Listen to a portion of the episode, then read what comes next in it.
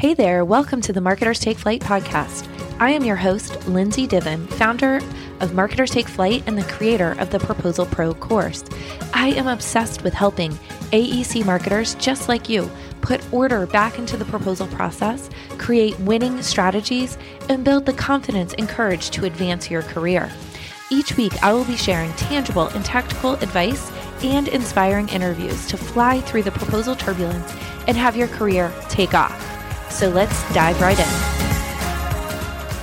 Go, no go process can be a sensitive topic for some firms and marketing professionals.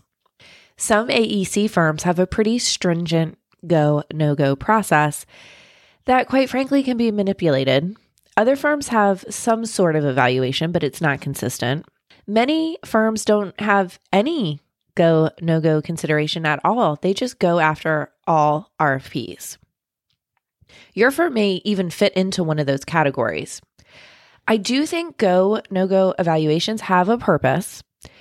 I just don't want us to get hung up on the process or a form. And that's what today's episode is about.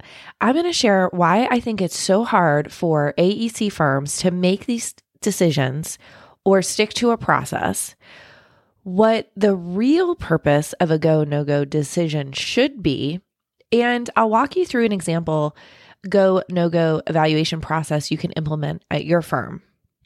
Stay till the end of the episode to learn how you can get an example go no go evaluation questions to put into your process. First, let's pause a moment to think why you're listening to this episode. It's either because your firm doesn't have a, any go, no go decision making process, but maybe wants to start one, or you do have one sort of, but everyone just ignores it. Either way, you want your you want to help your firm make better decisions when it comes to what projects to pursue so that you will have the time to properly position, time to create beautiful and compelling proposals, and frankly just have a life outside of work. And even if you're not the person making the ultimate go or no go decision, I want you to know that you can lead and facilitate this decision making process for your firm. Okay, so let's start out to understand why making timely and meaningful go or no go decisions is challenging for our AEC firms. I can sum it up with one phrase FOMO, the fear of missing out. In our case, or in this instance, it's it's often because we are so fearful of making the wrong decision or not winning. We know that if we don't submit a proposal at all, there's no chance to win. If but if we do submit, there's at least a chance that we might win, even if we know deep down that that chance is like really really really close to 0%. But there's still a sliver of a chance. And we also know that we need our firms need to win work all of the time. It's like, you know, a constant cycle of winning work. We have to keep bringing in new projects to keep our employees busy with work. And to do this takes submitting proposals on an ongoing basis. So every time a new RFP is advertised or a request to bid is sent to your project manager, there is pressure to submit no matter what the person who is bringing you that RFP is worried that if you don't submit on this one, there may not be another one, or when that next one, or when that next one will be, or that your competitors will win instead. I know that our principals or our project managers who are bringing us the RFPs aren't going to say this out loud to us. Um, they're not going to tell us that they're scared or worried or anxious or that they want to submit because of FOMO. They'll never admit it maybe they don't even know that's why they're compelled to chase every RFP. They just haven't thought about it. Even if you do have a go, no go decision form or process in place now, they might not even complete it or just answer it in a way to get the score they need for a go decision. So, you know that your firm shouldn't be chasing every RFP. You know that not only is this costing your firm money and time and expenses for each proposal, but it's also costing you time away from more strategic pursuits and those pre proposal activities that will give you an advantage to win more work. So you might be thinking, Lindsay, well, why do them? What's the purpose of even talking about go, no go decision making processes? And what I believe the real purpose of this topic is for your team to come together to review the potential project, the client requirements, the risk, the workload, etc., and come to a consensus if it's the right project at the right time that your firm has a really good shot at winning.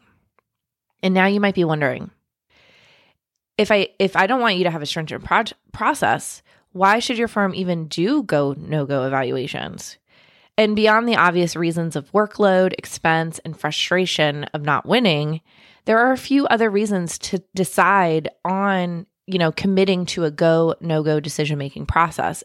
And those reasons include pursuing clients where you can win, do a good job, make money, and win repeat projects.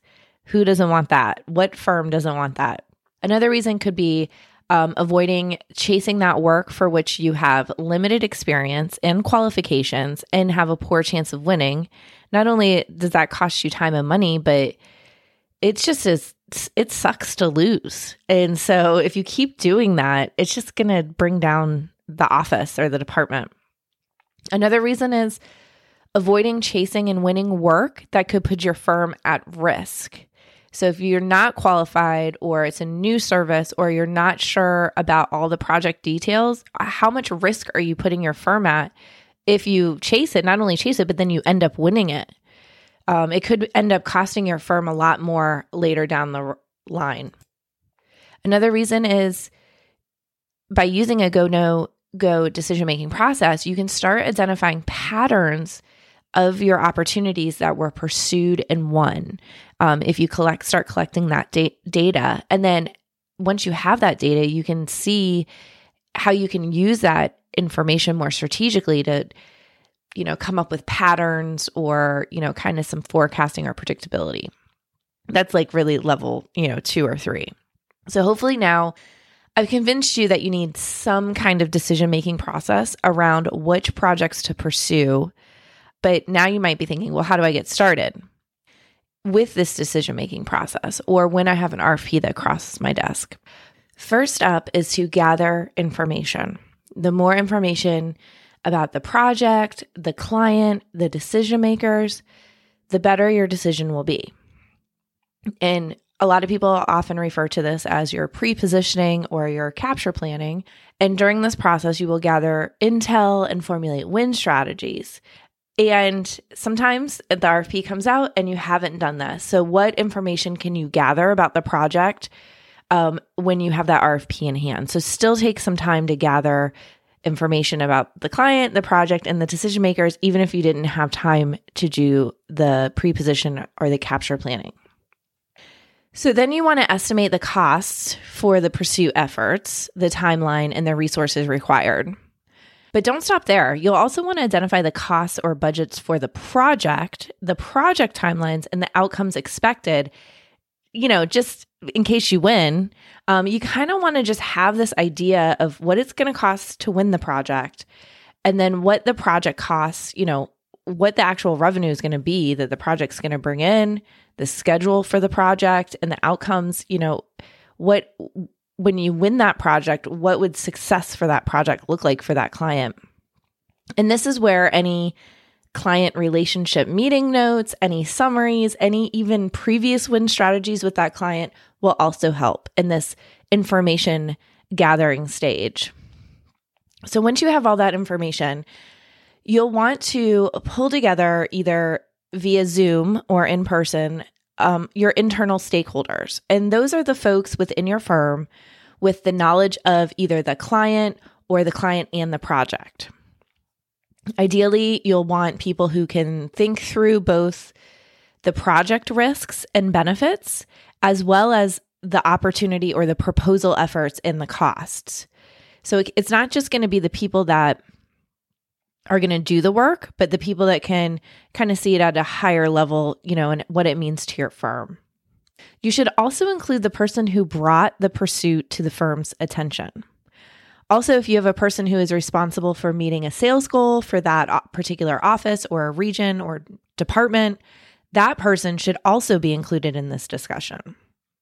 And depending on the size of your firm, this may be only you and one other person, but at larger or mid sized firms, this could be up to five or six people.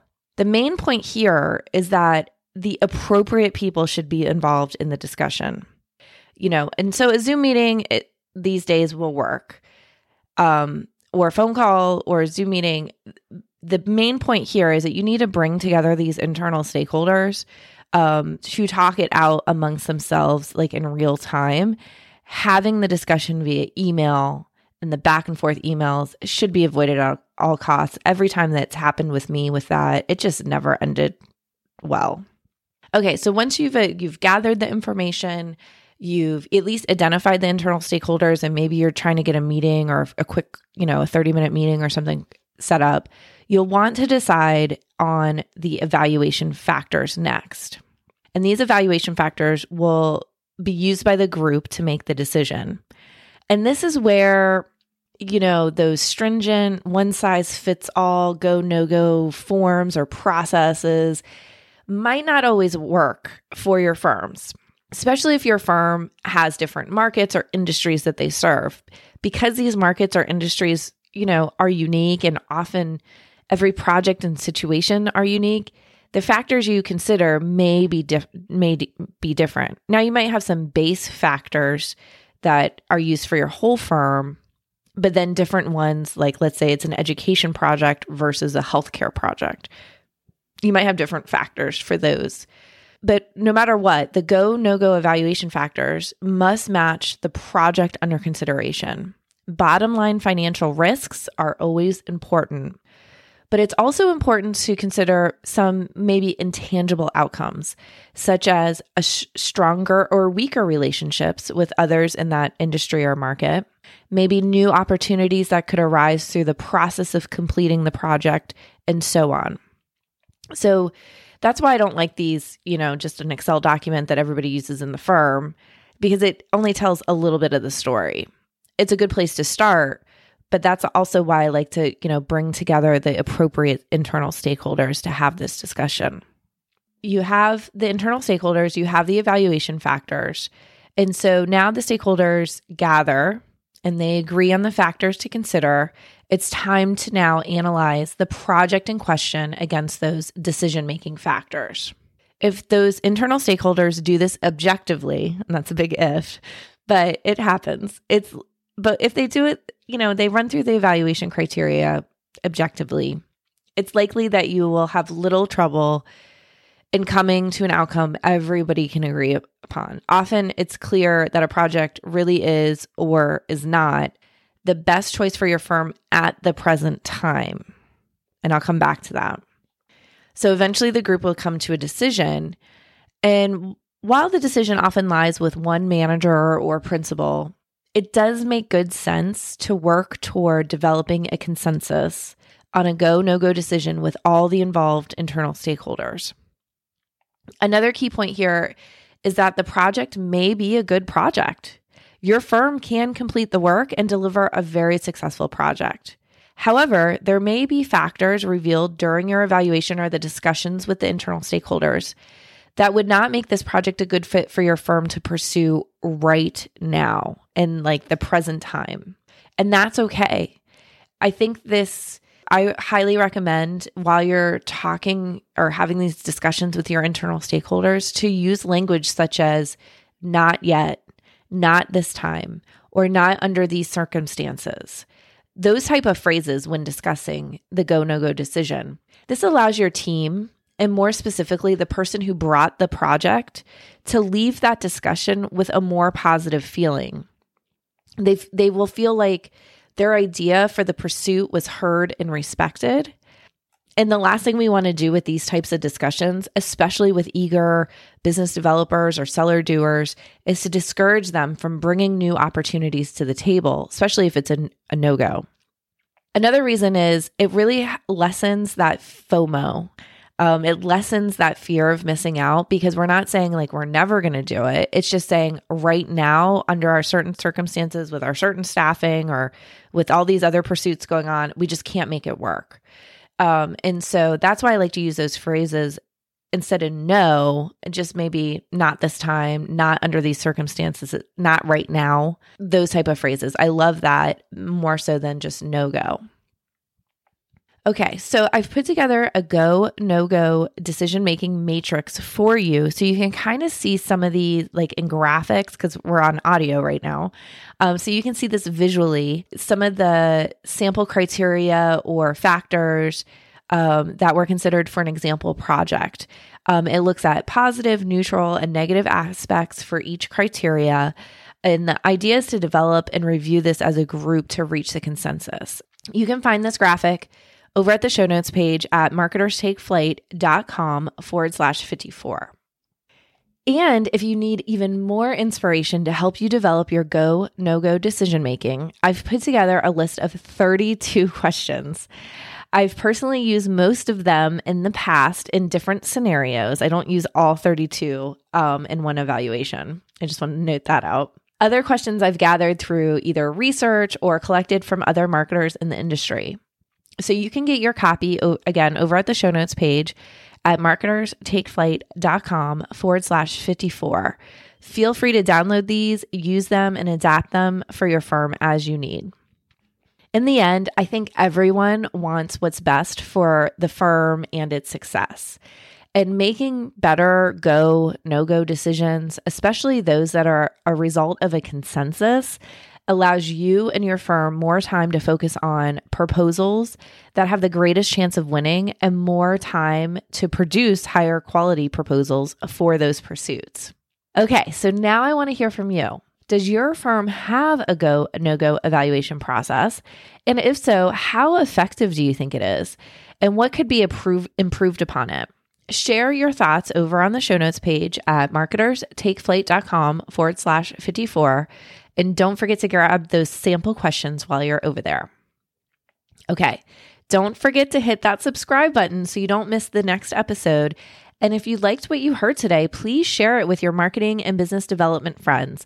I am a firm believer that as our individual skills improve, it helps our entire industry grow. All right, that's it for me today.